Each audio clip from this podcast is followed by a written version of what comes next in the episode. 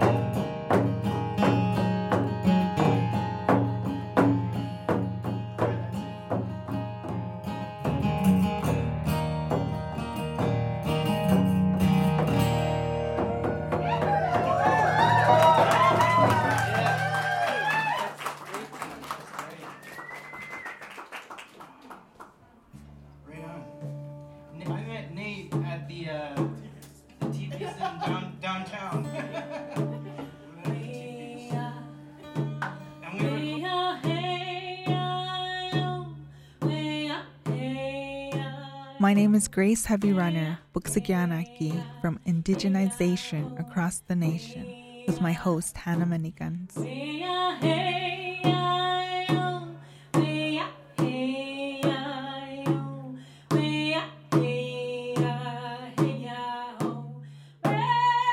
You are listening to CJSW 90.9 FM and CMRU Radio broadcasting from the University of Calgary. In Mohkinstsis, these prairies and foothills are home to the people of Treaty 7 region, including the Blackfoot Confederacy, Stoney Nakoda, and Tsuut'ina First Nation and Métis Nation, Region 3.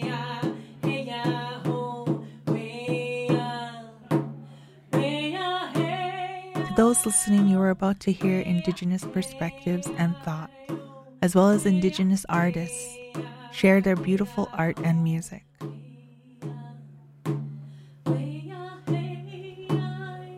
Tanse. My name is Chantal Chagnon. It's C H A N T A L C H A G N O N.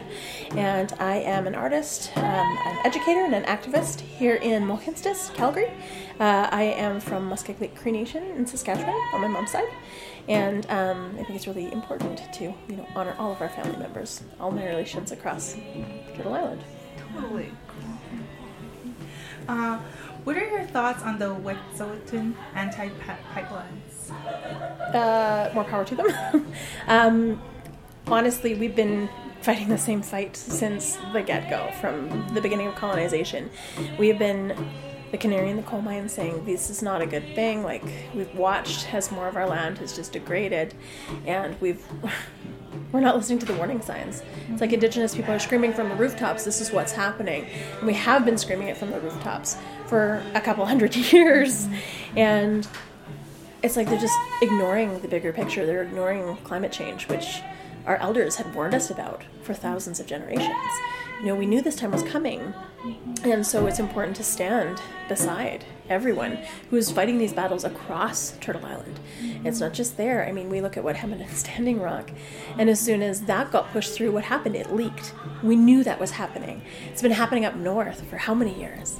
You know, and it slowly but surely is just starting to erode not only the land, but our connections to community and family, and you know, our relationship that we used to have to spirit, to creator, because that's how how we foster our spirit, uh, our connection to spirit and creator, and that's that's through our connection to the land. It's part of us. That's our job as Indigenous people is to defend the land because she's our mother. We're her last hope. Because she'll be fine without us. She'll recover, but we won't have anywhere to go. Yeah, it's more we're less uh, protesters, more protectors, mm-hmm. land defenders, right? Exactly. That's what we're doing here. Like I don't protest anything. I rally behind Mother Earth. I honor her. You know, I honor her sacredness and everything that she gives to us. Every time you know I eat a meal, I thank her for that. You know, I it's important to you know live in gratitude. It's important to honor where all of those things come from. And i think with our society we're trying to live infinitely on a finite world. And indigenous people know that. We always know that the circle never breaks. We have to keep going you know and honoring that circle honoring that give and take that giving and receiving you know um, we're looking across the globe and indigenous people everywhere have been warning about this about this time we're standing, there's so many prophecies about now. We're standing on so many different roads. There's the red road where we're like, okay, let's go down the path of materialism and eventually our inevitable destruction. Or we could go back to those traditional ways of knowing and honor our connection to the earth, honor our connection as part of creation, not above it, not below it. We don't control it, it controls us. Mm-hmm. And so the faster we learn that and the faster we can teach it to maybe some of those people in power who are just not willing to listen, I think it's because they have blinders on. And they're not going to see it until it affects them. So we have to make it affect them. Abawashtino, my name is uh, Nathaniel Rain. I'm from Paul's First Nation, uh, Treaty 6 territory. I go by the name of uh, Yellow Bear for my spirit name. Through your drum work, how do you think um, that a drum and the music is um, is kind of a way to show this resistance? Because it comes from our our ancestors thousands and thousands of years ago, and it and it brings it awakens them up, and it brings the power to to now this generation to rise, and it always has been. You know, it's been it's been underground for a long time, and now like with this drum with me, I just go everywhere and sing, so I can just let let them know that we are still here because as Native people, resistance is our existence. You know, The whole time growing up, you know, was always an institution. So, like foster care and all that stuff. So I know, I know, like colonialism and like when I was a kid, they they um they try to brainwash me as much as they can, you know, with uh with the Christian culture and stuff. And the drum was just always connected with me. I don't know. I just heard songs and I just I see songs like like beats like when they sing it and it just connects with me and and yeah, it's just from that it's just like um I don't know. I just come from the creator, I guess. You know?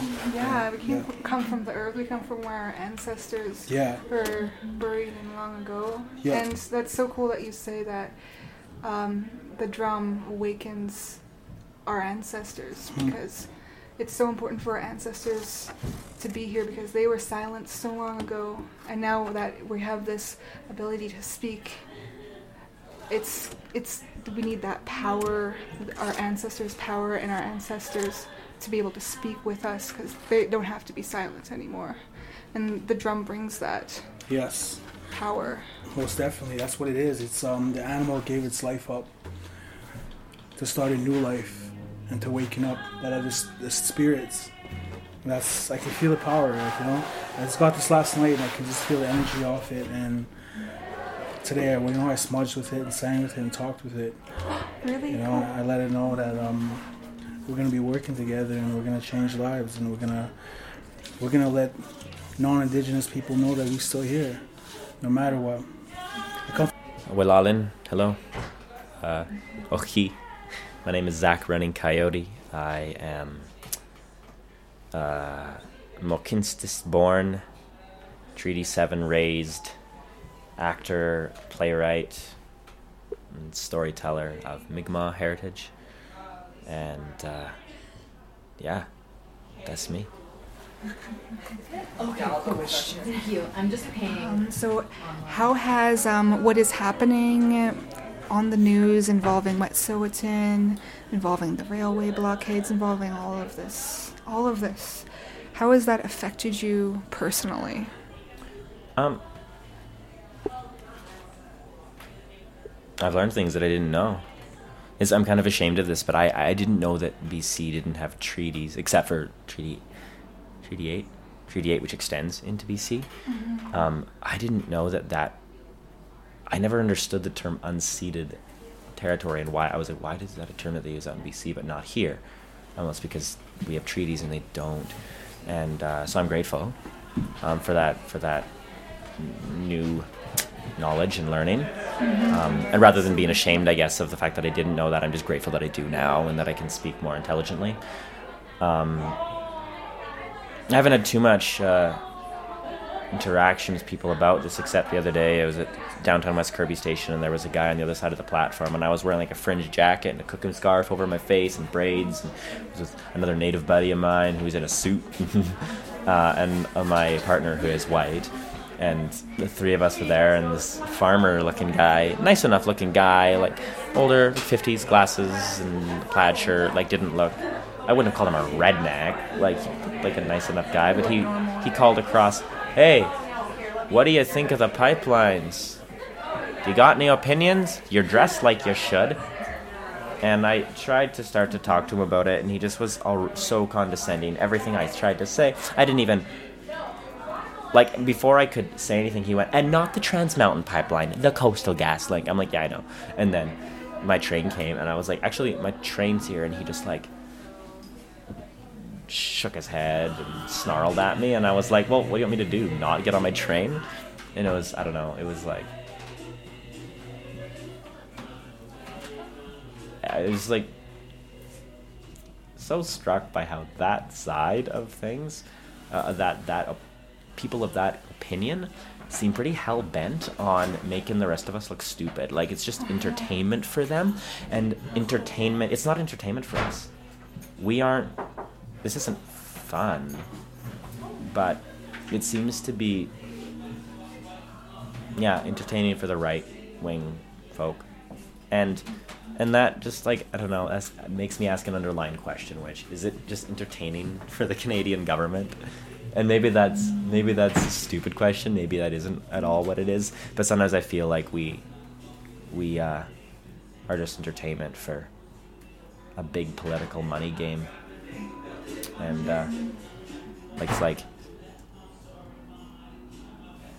and I also this is this may be a risky thing to say, but I will say it, and you can cut it out if you don't want to use it. But I want to make, I want I, I want to know that we, as Indigenous people who care about this, and the Wet'suwet'en, aren't becoming entertainment for white protesters who are looking for a new cause to support.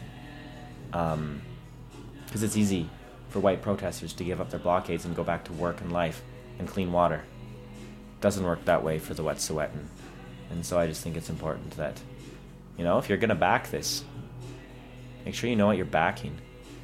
And uh, follow through for the rest of your life. Like, don't just let it go. Uh, because, I don't know. I just don't want our people to be a whim mm-hmm. for, for white people, whether that's left wing or right wing white people. Yeah, those are my radical opinions. When are your shows, if you can tell? Uh, yeah. So we're hearing on Tuesdays. So. My solo show, Snowblind, which deals with uh, the effects of fetal alcohol spectrum disorder on our community, is uh, playing at Lunchbox Theatre in the same building as the Calgary Tower from now until March 7th, Mondays through Saturdays at 12 p.m., with additional shows on Thursdays and Fridays at 6 p.m. Uh, I sing, I dance, I pretend to be old people. Um, and uh, yeah, it's a fun time. So uh, coming out. We recorded your song, so could we play it on our air? You sure can. okay, we'll play it. Awesome. Well, here it is, actually.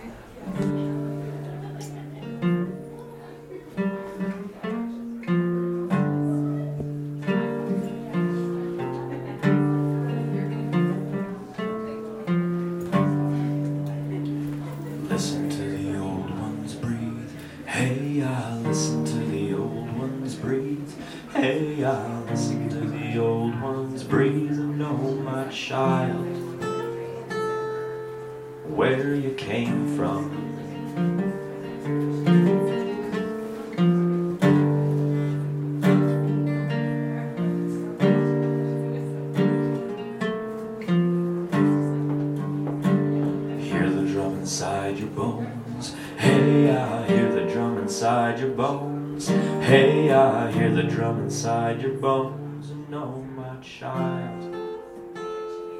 If you don't sing the song will come out of these stones on the ground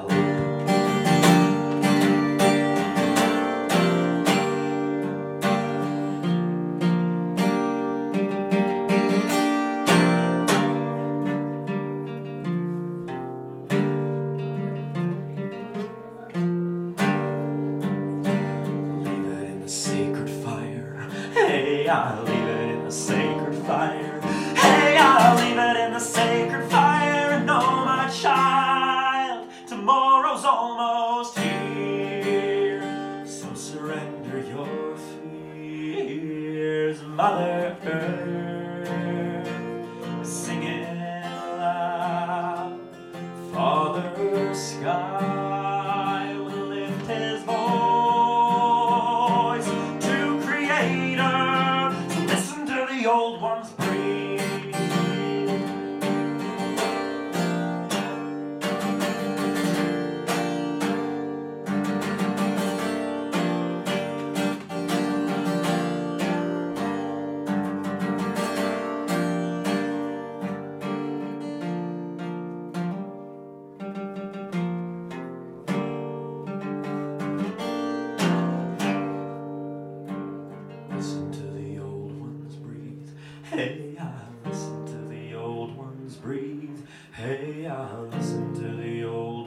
And know my child.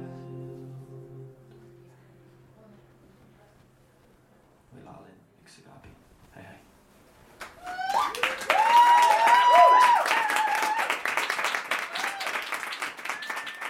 My name is Cobra Collins. Uh, I'm a Métis poet. Um, based in Calgary right now. I was born in Grande Prairie, but um, grew up here my entire life. Um, little bit of background on me. Um, I was adopted at birth by a non-Indigenous family.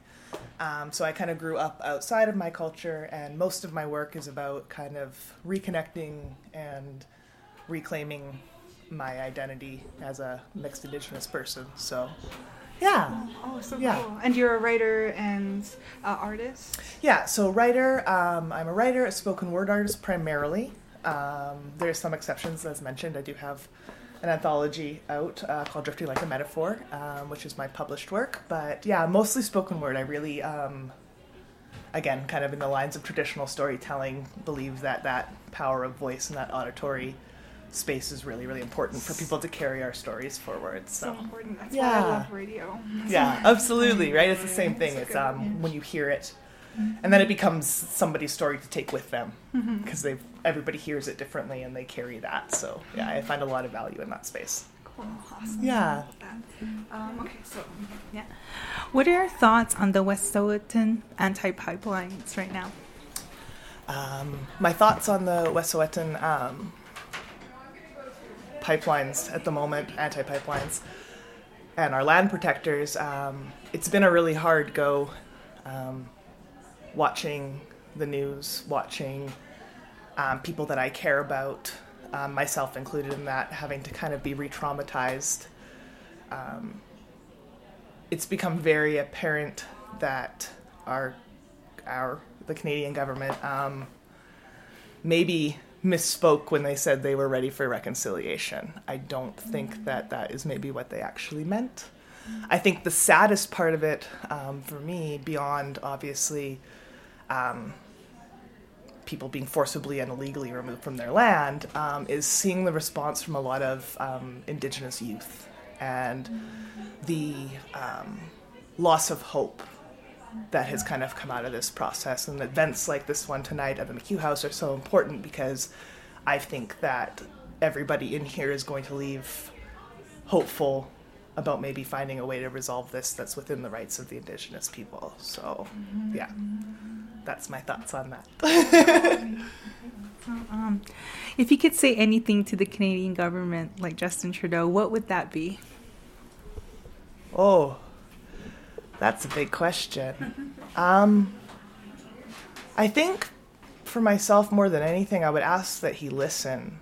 Um, and not as just our prime minister and the leader of our country, but as a person. Um, and take into account the stories that are being told, a lot of those stories that are being told here tonight. Um, I think if you took the time to really listen to the Indigenous people of this country, you would understand that we're really here yeah, as protectors of the land and building something for future generations. And I think it would be really hard to to argue with that. But um, yeah, to, to, to speak less and listen more, I think, would be my big takeaway. Yeah. And um, how has uh, what is happening on the news involving Wet'suwet'en and the railway blockades, how has that affected you? Um, it's been tiring, I suppose. Um, I had to laugh is not the right word, or maybe it is laugh because sometimes you laugh to keep from crying. But um, my my place of employment the other day, we sat down and had a meeting about how some of our product coming in. I'm an interior uh, decorator as well. Um, some of our suppliers do get delivered by train, and our boss comes in and sits down and is like, "So there's um, some delays because of the." Uh, protesters and i'm like land protectors uh, but and everyone was like oh no but like i'm just sitting there with like my snaps my fingers up i'm like yes like it's important, and unfortunately, sometimes people only listen with their wallets. And if there's a way to get people to listen, if it's from an economic standpoint, and that's the they care more about that than the land, at least like I think that's getting the message out there. So it's been tiring, but also um, very powerful to see a movement take hold like that and to see support across the country um, is definitely, I think, lifting people up as well. Mm. Yeah. And uh, while you're talking about money, like, and people um, always talking about, you know, capital, capital um, influence of all of what's going on. Um, yeah, how do you like counter arguments from people that are just like saying that this is affecting Canada's infrastructure and this is affecting, you know, people's jobs? How do you kind of counter that with like, you know, like what actually is happening, what it means, you know, how do you counter? That's hard, especially in Yeah, Alberta. know. It's so Um, we, well, as our last election has proven, um, very much care about, like I mentioned, our wallets, I think, more than our land. Um, or at least the people in charge, our current politicians, seem to. Um, and I, it's it's tough because you can say I think we're all showing that tonight with our art, with our with our words, um, with our music, that we won't have jobs if there isn't water. We won't have jobs if our children don't have clean air. Like there, it's, and I don't know how much clearer that message could be. I know. and it's it's frustrating to have it feel like it's falling on deaf ears.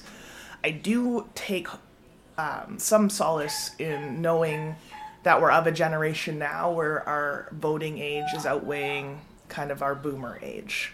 So we're as Canada wide, Indigenous and settlers, we're at a space where the younger voter population is finally at a larger number than um, yeah that that boomer generation that seems to be so concerned about money.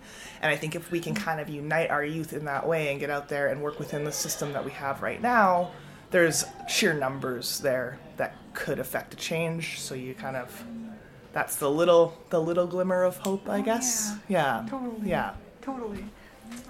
And uh, yeah, please could you share with us some of your some of your poetry you shared For here sure. tonight? Uh, So this one was in the anthology that I was speaking about earlier. Um, and it's just called The Past. This year asked us to bleed ourselves dry, and we obliged. Split our rib cage, split our lips to prove there were hearts still beating, words worth speaking. There were days we were surprised to find that we didn't have either. Still, we obliged every time. Next year, we will collect what's left of our iron refuse and make paint. Turn ourselves the color of rust without apology. St- stretch our skin tight so old wounds new we will heal. Sinew, bone, and bead carve our worn teeth into totems. We will light a fire in our centers, burn sweetgrass and sage, bathe in the smoke, we will tend it well. We will remember the lessons we've been taught we will remember that we have stories left to tell. Uh, Marcy, thank you so much. Thank you. Thank you.